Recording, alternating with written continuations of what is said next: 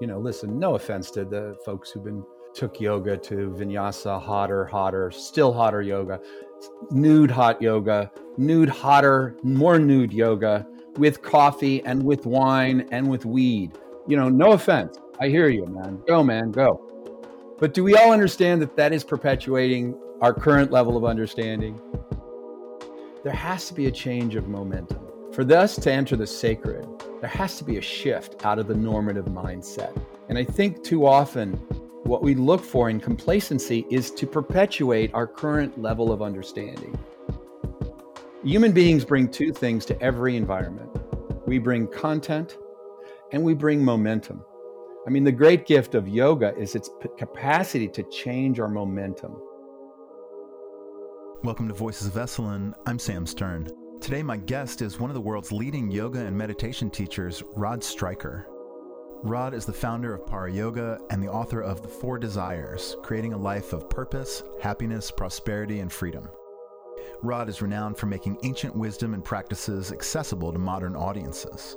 Raised in Los Angeles, Rod was just 19 years old when he began his study of yoga. He taught his first class in 1980, and he went on to teach here at Esalen in addition to mentoring thousands of students worldwide, Rod also serves on the board of Give Back Yoga Foundation and is a featured faculty member of Yoga International. He is a father to four amazing souls and currently lives in Boise, Idaho. I'm also joined by my Esalen colleague and co host today, Sadia Bruce. Sadia serves as head of experiential programming at Esalen, where she also teaches yoga in the tradition of Krishnamacharya, Sadia endeavors to create energized, radically inclusive learning environments that are guided by breath and driven by inquiry. She hopes to share an understanding of yoga that is integrative, sensorial, and enlivening. Sadia is also committed to bringing yoga and yoga based practices to non traditional environments and underserved populations, and to mentoring new teachers in relational dynamics, development of teaching voice, and teaching to economically, ethnically, and culturally diverse populations. So, with no further ado, let's go to this conversation with myself, Rod Stryker, and Sadia Bruce. I can think of something that was really defining in my life, which was really quite profound, which was just these two different streams of yogic teachings. So, when I discovered Krishnamacharya's teachings, all along, Krishnamacharya, I would, you know, for those who are not familiar with him, he was probably the most influential of all yoga teachers of the previous century if you look at his lineage, it it just maps out into these rivers of knowledge based. Iyengar touched he touched Iyengar, he touched Pattabhi Jois, he touched Indra Devi, he touched his son Desikachar, Viniyoga, and really just amazing in sense. But I was so drawn to his science of sequencing. I would offer that yes, he was a master in so many ways, but his understanding of how we elegantly put together a practice is so meaningful. But meanwhile, it, he didn't really shed a lot of light on Tantra, which was really where I stepped into yoga and where it became so significant. And the Tantrics, it, in essence, Hatha Yoga has been sustained by the Natha. It was the Nath cult that really developed all of these all of these methodologies that come under the heading of yoga, but very often they're not always taught together or seamlessly or even in a way where they're integrated in the West, you know, whether it's asana and then pranayama and chakras and mudras and mantras. And we have knowledge of all of these methodologies and kriya and all sorts of even intentional techniques and bhav and all of these things. Well, tantra is where they're all, that's the cauldron and where they're all brought together the spirit of what I was teaching was tantric because of my early influence, you know, the teachers I had early on. But I was so compelled by Krishnamacharya's sequencing knowledge. And it was only uh, after starting to blend them on my own that I found out that Krishnamacharya's guru had the same guru as my tantric teacher. And it's this idea that they there was there's nothing in the books there's nothing historically that says they were brought to they were the same. Krishnamacharya's teacher teacher and my tantric grand teacher were the same human being. And yet completely different transmissions if you will. When you feel that calling we have to we have to follow it. It's also that this line came to me in a meditation once. It was the future is ancestral And so this thing that you've described, this accidental discovery of, you know, the one root teacher is like, I think that's the that's what's next for everyone. We keep doing all this syncretic stuff. I had a conversation with Michael Murphy the other day, and this phrase came to me that was like, every, what, what everyone is doing is like fractal syncretism. And it's just, we just compiling and compiling reinterpretations and reinterpretations. But eventually, I think what we will arrive at, and I don't know when this is, this might be a thing that's not attached to time, but we'll arrive at uh, what does J. Krishnamurti say? You know, truth is a pathless land. Another point around that, because I was so curious that how could these two paths of knowledge, Krishnamacharya's sequencing, for example, and Tantra, and he never spoke about Tantra. My teachers never spoke about sequencing, and you just did the sequences, but I never gained any actual knowledge about it. I had to interpret it. Uh, how could a single teacher provide the, the, the, path of understanding of these two such distinct uh, such um, distinct paths how could a single teacher kind of like be a just so such separate appearing uh, i would say what appeared to be separate paths and i was told my teacher who was a student a grand student of this teacher said you know he was such a master that he provided a completely different transmission for different students so he saw what Krishnamacharya was meant to carry. He saw what Swami Rama was meant to carry. And that's the kind of, you know, wisdom. And it also speaks to how each of us, in a way, is a unique vessel meant to carry on, meant to carry on a unique transmission that, in a way, is a sharing and a, a, a, if you will, a beacon to guide people to their to their understanding. And and you know, there's clearly people who I can speak to that will hear you better than will hear me. You know, that's part of the beauty of it. Everyone does have their own kind of their own approach. And for me, I'm interested in scripture and I'm interested in these things, but my what I've discovered and what I have learned to become okay with is that that is not my lane necessarily. My lane is it's something about the energy of the transmission what it is to cultivate presence so that someone who is good at you know absorbing knowledge and information they can alchemize it so that it is presented to folks in a way that they can digest it and enjoy it be with it and then go interpret it for themselves. In the west the idea of innovation is super attractive you know. If it's new it's actually great and it's interesting and it's compelling and it's sexy for lack of a better word. In the east it's the opposite. What innovation is actually suspect. It's called Shruti for a reason. And what distinguishes all paths in the East, in essence, especially within Tantra and Hinduism and Veda, is whether or not you accept the ancient teachings as Shruti, which means heard. They weren't written, they were heard. And what distinguishes those paths is to say, oh, these were heard, and they're absolutely the foundation upon which all teachings must be built because they were not written, they were not crafted. And so you know ahead of time whether is something is actually holds to this idea of Shruti or not. You you know that. And that's why and, and, and in a sense that that speaks to this idea of how vibrant and how vital and how irrefutable in a way those her teachings are. And if you're going to veer away from them, then just let's acknowledge that that we're not accepting them as shruti as as having been heard. It reminds me um, of uh, jazz and, and Coltrane and any other jazz musician. Actually, you must learn your scales first before you can do the thing that's so exciting. Coltrane loves Stravinsky. And I tell this to teacher training students a lot who are excited to like be creative as a teacher. Creativity good, but scales even better. Yeah. scales even better. I also do this uh, mm-hmm. this little party mm-hmm. trick where I'll show them two portraits. You know, one is kind of a classically rendered portrait. The other one is like this cubist, like exciting. Oh my gosh, like what is that? And I ask them which one is more interesting to you, which one has a little more juice, and invariably they choose the second cubist abstract thing. And I reveal to them that they're both Picasso and that the original one is a portrait that Picasso painted of his mother early on in his art studies, and that the second one is the one that he arrived at through, you know, deep study of reality, of truth, of what is.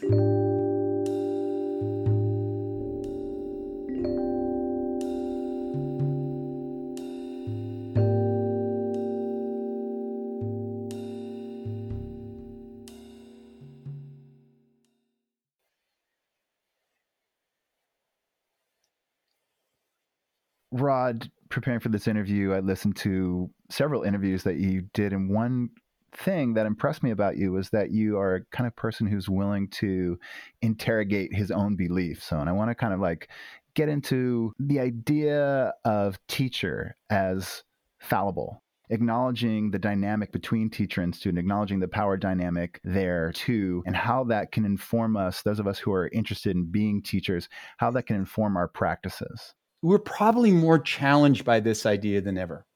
Part of the reason is that there's been an, a shift in ethos that's cultural and social, some of which is really important and helpful. And that is a kind of leveling the playing field. Now, we have this dynamic, as I started to say, the moment someone is in the front of the room and giving direction, there's already a power differential. So, how do we navigate that? Do we reject it just on the basis of the idea that the moment there's power differential, it needs to be annihilated. Well, then how do you teach? How, how, that's impossible to teach unless you're teaching in a circle, which is a viable way to teach, but it's a very different way to teach and receive teachings. I think sooner or later, if we are to learn, there has to be a dynamic, there has to be this element of walking into the dynamic of teacher and student, but to do it as mindfully as possible we all know that in psychology and psychotherapy, it is assumed that sooner or later there'll be projection and there'll be transference. That's assumed. And it's almost declared sooner or later. When you start getting pissed off at your therapist, or you start feeling attracted to your therapist, or you start feeling over attached to things that they say, it's a it's a rife opportunity for projection. So we know the moment there's power differential, there will be distorted perception. And by the way, on both on the behalf of both individuals. The teacher is idealized, perhaps, or its opposite version, whatever the antithesis of, of being idolized is, or seen as on a pedestal. The challenge we face, because I do think having a relational, and I'm using that word, I want to use that word carefully, but there being a relational context to our learning is vital because to be purely transactional which is I'm getting information from this person. I'm not going to see them as other than equal, my equal. And I just want to get the information and be able to teach it on Monday after I received it on Saturday. I would say that a formative part of my development actually occurred because I did walk through projection and other elements in my relationship to my teacher. I had to consistently be disappointed in not getting what I wanted from my teacher. But I brought a kind of willingness as a student in those days to say, your disappointment is more about you than it is about them. What I say is that, you know, look, we all want to learn, but we don't all have the same relationship to being taught.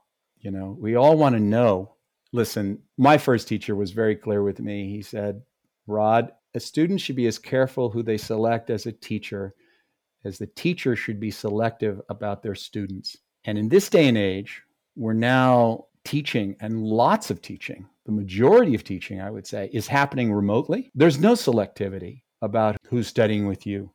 I would say, in my own life experience as a teacher, having done it for over 40 years, is to be extremely, like everything else, really clear about what it means to you, you know, and really to simply be of service to students with no personal validation and I mean, it almost goes without saying in a way. That's really the critical piece. I'm just, what's coming up for me is just how different my experience of this, you know, the all powerful, the, the power differential that everyone speaks of. And so, as we know, you know, how we're received by people is very much colored by our social location. I'm in a very unique position because I often teach where folks are white, they're older than I am. And so my way of maneuvering the space as a as a teacher or leader of any kind, it's it's very fascinating. I've conducted all kinds of experiments as I learn and I grow through this process. At Kripalu, I used to lead this conscious communication workshop. And I'd have folks file in and they wouldn't know who was teaching. So they, you know, eh, maybe a name would be there, but no photo or anything. So, and folks were just passing through. So they would file into the room. For whatever reason, maybe it was the description, but this workshop really magnetized people. So folks would file into the room, and I'd just be off to the side. This is part of the experiment to not be sitting in the front of the room as they filed in, just let them file in. so they would file in, file in. And then, you know, I would walk to the front of the room. This was maybe a handful of years ago. And I would just have to contend with feeling the energy of confusion, of shock, positive emotion as well. But it was just such a, you could feel it. And so I'd have to navigate that, wait for it to peter out a little bit, center the room, and then start speaking. And after I would speak for a little while, you would watch the energy in the room start to shift. And so little things like this, they're, they're happening all the time. So you said you could feel it. And that is, is the it that you sensed in the group, was that, oh, I am going to be led by a young woman of color? Yeah, yeah. I thought I was I was alluding to it clearly enough, but that's exactly it. I'm going to be led by, for sure, for sure. Yeah, that's exactly it. And they were having to. You could feel them kind of trying to reorient them. It wasn't going to be a white middle-aged man. Yeah, exactly. That's exactly it. And thanks for asking for the clarification because this is such a part of my it's just the way that I have to move in the world that I, I don't even realize that folks don't quite understand what I'm talking about if I'm not explicit. So it's helpful that you keep teasing it out. And then the other flip side of it is that as a student, you know, I, I went to school in a suburb, pre- relatively mixed suburb, but still pretty pronounced racial dynamics. And so I had some negative experiences with teachers from the time I was a small child. And so for me to begin to study yoga and embodiment mm-hmm. practices, I've never pedestalized the teacher ever. And it's because I was primed to not, to not trust them, to be skeptical. And so when I hear folks, you know, in the yoga world talk about the power differential, it doesn't quite land for me. It's not relatable for me. I get it, I see it, but my own personal experience is, is quite the opposite, where there is a heightened skepticism and I won't even go study with a person if I have even a little inkling that oh they we we won't resonate or they they won't offer what I need or perhaps they won't be able to receive me as a student or whatever it is. There's a heightened skepticism. The wholesale dismissal of learning in an environment where there is built-in power differential, I think people will really be missing something as a result of that. The fact that you don't you don't burden the opportunity of learning with this elevating to this pedestal piece is a gift. I don't, I, I don't, I don't suggest that getting to the place where you were, you could do that was easy. I'm not suggesting that at all. It sounds like it was, you know, you had to develop, you developed scar tissue and there were events that led you to that place. But it's a gift to actually enter into that space open to learn, and yet not idealizing. Listen, in the end, we're all human beings. I mean, His Holiness the Dalai Lama, you know, I'm not that familiar with him, but, you know, there was an event many de- decades ago, early on in my teaching, probably more than 30 years ago. And he was asked a question, he began to weep. You know, he began to cry. He was asked a simple question. The question was, How long will it take for me to master meditation? Just bowed his head and started to cry. And he lifted his head and he said, A long time. A long time. The idea that there's a stage where we become unhuman, and I would I would tell you from my own experience that one, there's very few teachers in this world who have escaped the transactionalism of having to deal with fundamentally addressing their fears of survival, their fears of having an identity, their fears of place in the world. There's almost no one. And uh, now I'm talking about some of the individuals who walked the halls of Esalen as well, you know, for sure. And some of those stories are well publicized about their humanity. I would also offer that there are degrees to which teachers will go to places where they're not where they step out of being conscious. There's degrees. It's not one large pool. Everyone is created equal in terms of their humanity and their frailty, if you will. I think some of those nuances have been lost, unfortunately. But listen, man, there is nothing more profound as a teacher than relationship. This is corroborated if you look at the neurological science, it actually tells us the most complicated operation for the brain, the human brain, is relationships. The reason human beings dream more than any other primate is because we spend a lot of time trying to figure out our brain is processing the burden of the complexity of our social engagement. And so, yes, all of these methods present and offer powerful tools for self reflection. But lo and behold, it's relationship where we, as much as anything else, learn about ourselves.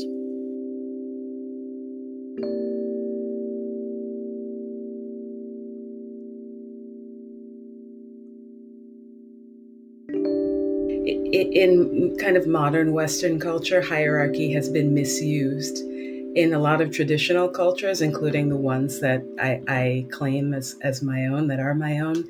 Hierarchy, especially in familial structure, is very present all the time. And so you kind of grow up with this understanding that you're being guided by someone. It's part of just your everyday life. And I think in kind of modern Western culture, that kind of hierarchy, it, it, has been broken down for a long time. For example, I remember growing up as a kid, and this is maybe, you know, like the early 90s, and I had a couple of friends who would call their parents by their first names. and that's something that a lot of people of different cultures, African American culture, certainly, various African cultures in Asia, you would never do that ever. And so I think in our culture, you know, folks are starting to adopt these practices. They're trying to, I suppose, they're trying to overlay this Western cultural understanding of hierarchy onto this system that was born of a completely different worldview. It's, I would just say, it's a time of delicacy around navigating this idea. Are we still teachable? And if we are, can we bring discernment to those environments where we can be taught? Both on the part of the person teaching and on the person receiving those teachings. So let's put it in absolute terms absolute dismantling of hierarchy in a learning environment doesn't actually lead to necessarily evolutionary shifts. Yeah, and I'll go so far as to say that it, it's actually dangerous to for a student to enter a room with no container that is intentionally held by someone who has power. Yeah. And it's funny to watch, you know, just the glamorization of teaching of, of especially yoga teaching as as a profession. It's it's wild. And so what does that look like to you from from where you are for sure. It's something, you know, I, I, think I was mentioning in our last conversation that I started teaching at around like the tail end of like the heyday of the New York yoga scene where all teachers were passing through. You were passing through a whole bunch, so many folks. And I would try to study with as many people as possible. There was qual- quality yoga to be found almost everywhere. And as I started to teach, I, I really resisted. This is around the time that Instagram became was was in use. It was just on the scene in 2013, and you would watch as you know folks would post themselves doing asana and this and that. And for some reason, something in me it just didn't didn't land well for me. It didn't seem appropriate to me. I used to joke with people that seeing someone do asana on Instagram was like watching them like use the bathroom or something? Like why why why are we why are we broadcasting? Why are we broadcasting this intensely intimate personal moment? You know and i i i don't know what in me was the driving force that you know had me resisting and resisting and resisting because i think it would have been quite easy just to I, sometimes i think about doing it today like just put a bunch of photos on the internet and call call it a life get some people to sponsor you, be this commercial figure, and do all this weird, meaningless stuff, and life will be much easier, much easier. yeah, yeah. But something in me just, I, I don't know. And I don't know if it's related to what we were addressing in our original conversation about some of us, you know, we were, we have this dharmic call and we have to answer it. And so maybe substance is mine, maybe integrity. It's fair to acknowledge that just because we're moving forward doesn't mean we're evolving. It's quite possible to devolve. You know, forward movement isn't necessarily evolutionary.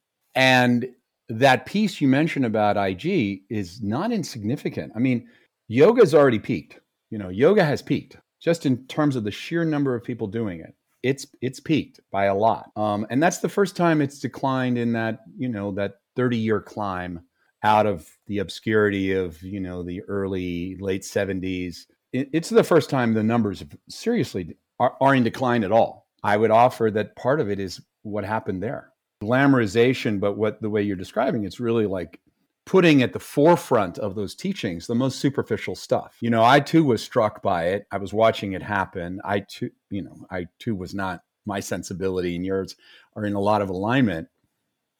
So I didn't dive into that thing at all.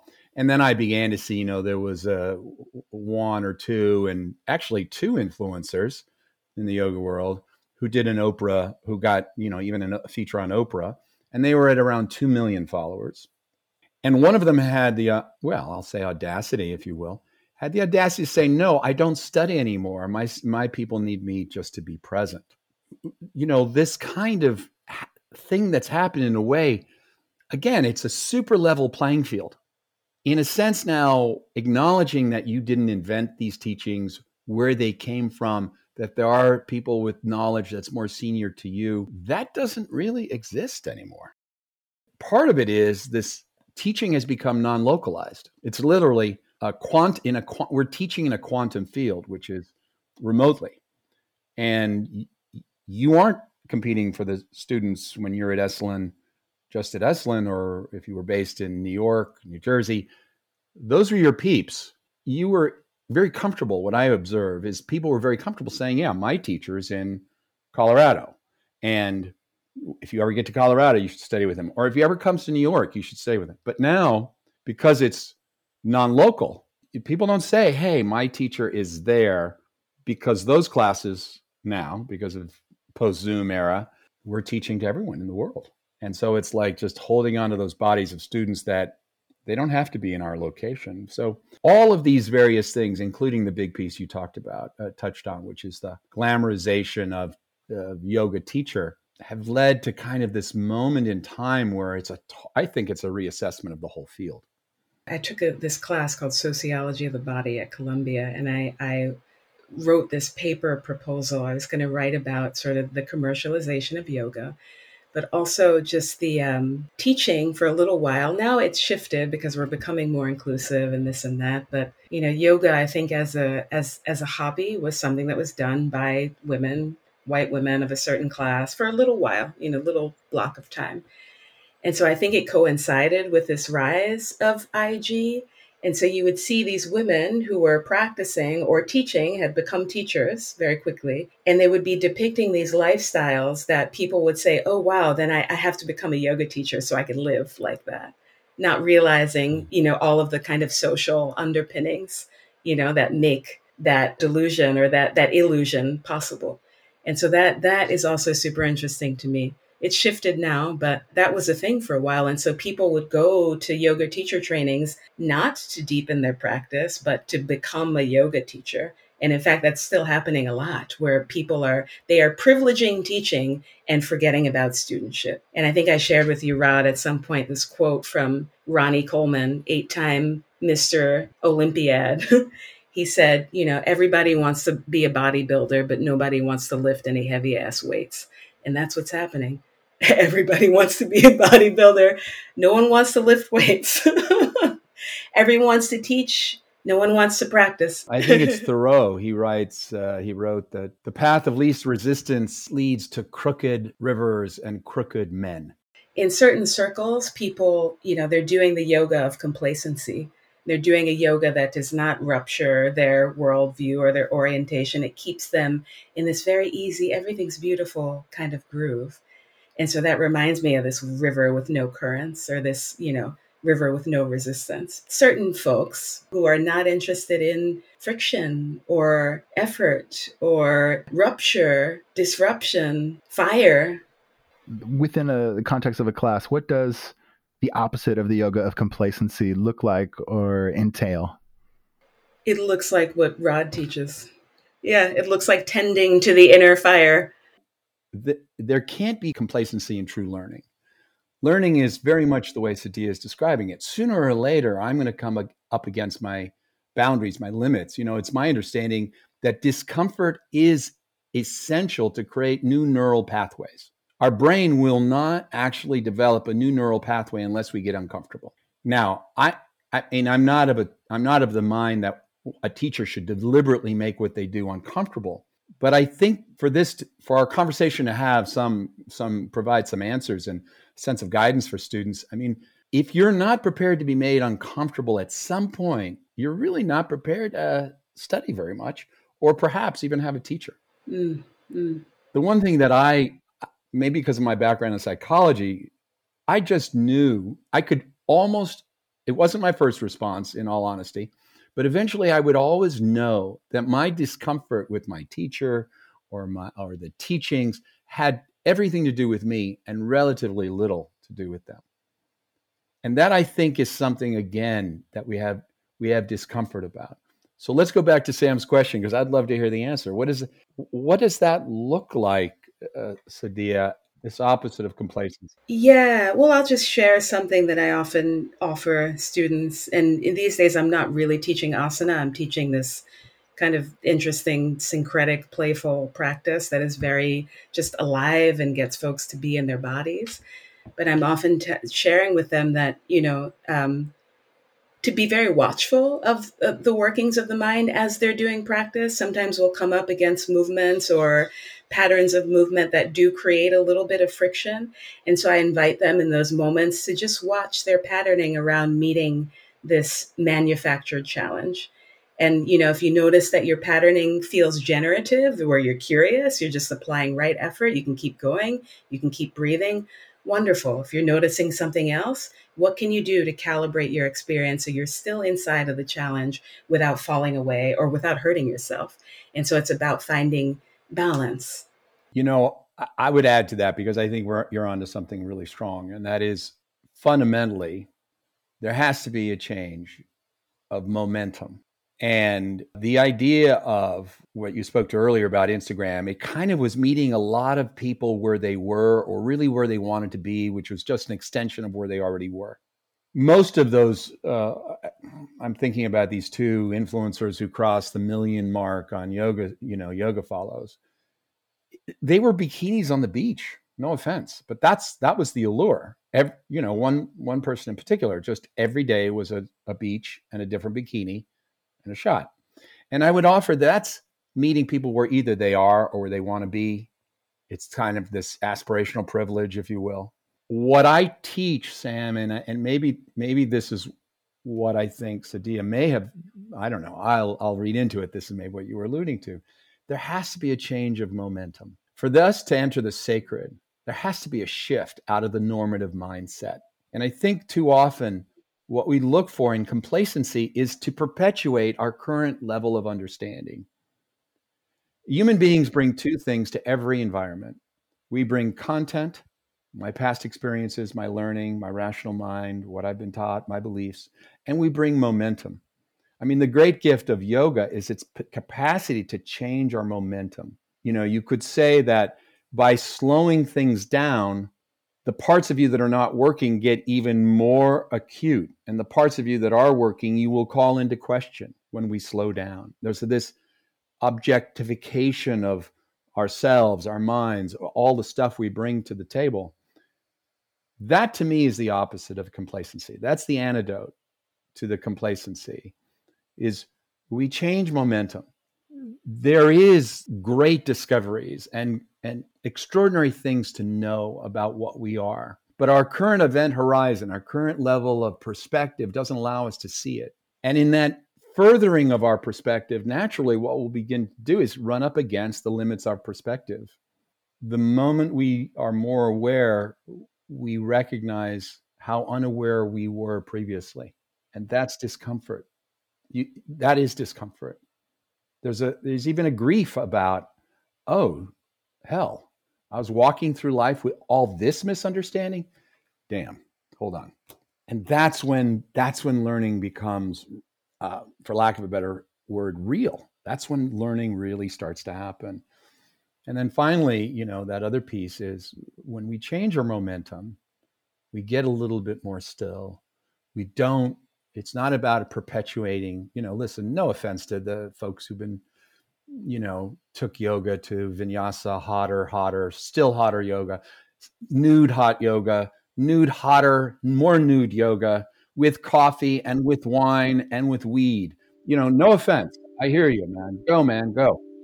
But do we all understand that that is perpetuating our current level of understanding? It's this word that's used about in yoga from the beginning. It's all about tapas. We need a certain amount of heat, a certain amount of friction to light the match of knowledge.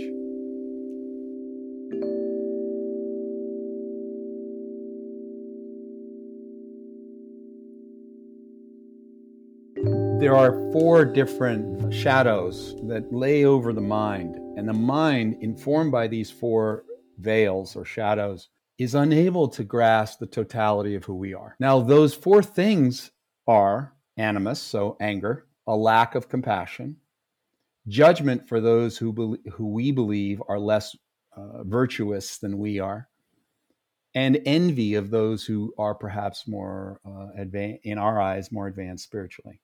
I mean, I'll go through them again real quick. So it's anger, withholding compassion, judgment, and envy. I, I'm not going to talk about the rest of the world. I'm going to talk about the yoga world. In essence, those four things have become normalized. Normalized. We feel entitled to our anger. We definitely feel entitled to who we judge as being inferior to us. We withhold compassion consistently, both to ourselves and to others, by the way. And so if we if you go through them, what I would offer is that that kind of eh, eh, what's so intriguing is when I you introduce these concepts and there's actually contemplations to resolve each one of those four things. People are like making these discoveries about themselves and the weight of their judgment or their withholding of love, which texts are describing as cruelty. When you withhold compassion, that's cruelty.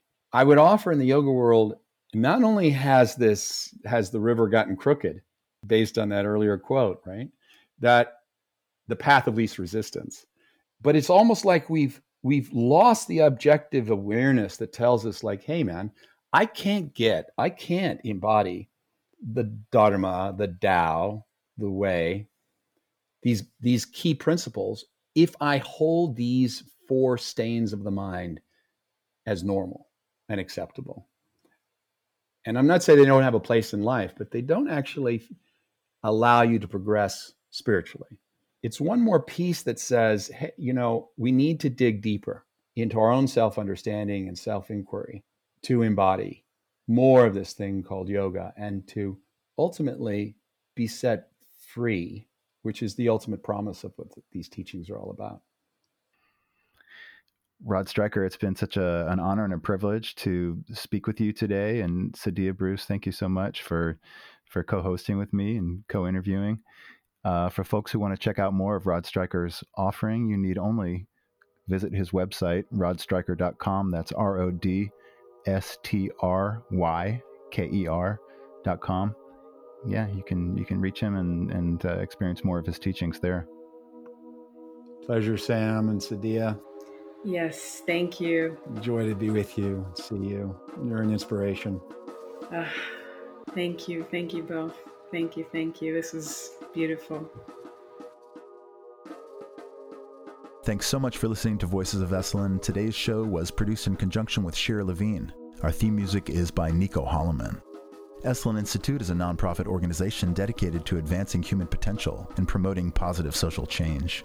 Your support helps us to continue to offer transformative programs and retreats that promote personal growth and collective well being. To learn more about Esalen and how you can support our mission, visit our website at esalen.org.